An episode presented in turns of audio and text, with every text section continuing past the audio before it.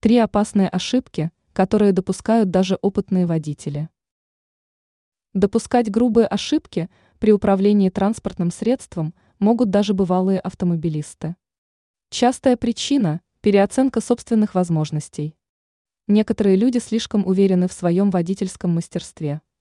И зря, потому что даже опытному водителю нужно соблюдать осторожность и не допускать следующих оплошностей. Управление авто при усталости. Некоторые бывалые водители не боятся садиться за руль даже после бессонной ночи. Они не сомневаются в том, что справятся с управлением, несмотря на полусонное состояние. Однако рисковать не стоит. Чувствуете, что не выспались или сильно устали? Лучше воспользоваться общественным транспортом. Нажимать на педаль газа сразу после появления зеленого света. Казалось бы, так и нужно делать. Ведь зеленый сигнал светофора разрешает возобновить движение. Но на перекрестках ситуация не такая простая. Не исключено, что на дороге появится машина, водитель которой не успел завершить маневр или нарушает правила.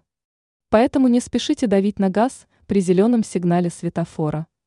Сперва убедитесь в том, что никаких помех нет.